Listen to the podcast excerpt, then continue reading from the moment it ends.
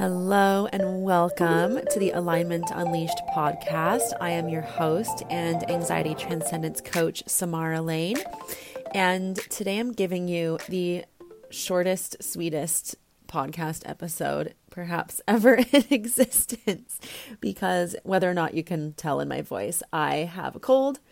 Uh, yesterday was the first day of fall at the time of this recording, and I was up all night feeling like garbage. So, uh, in true soul alignment fashion, I refuse to push and try to force myself to do a bunch of work that feels hard or exhausting when I am sick. And I highly recommend that if you haven't already, that you adopt the same because our body is the beautiful, sacred, divine vessel through which we experience life on this earth. And really, life is good to you when you are good to you. So please use this as an excuse, as a reminder, as your permission slip to when you have your down cycles, whether it's a cold or flu or uh, some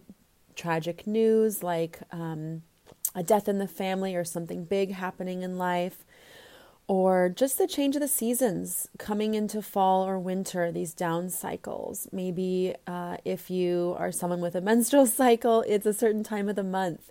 All of us have our cycles, all of us have our seasons.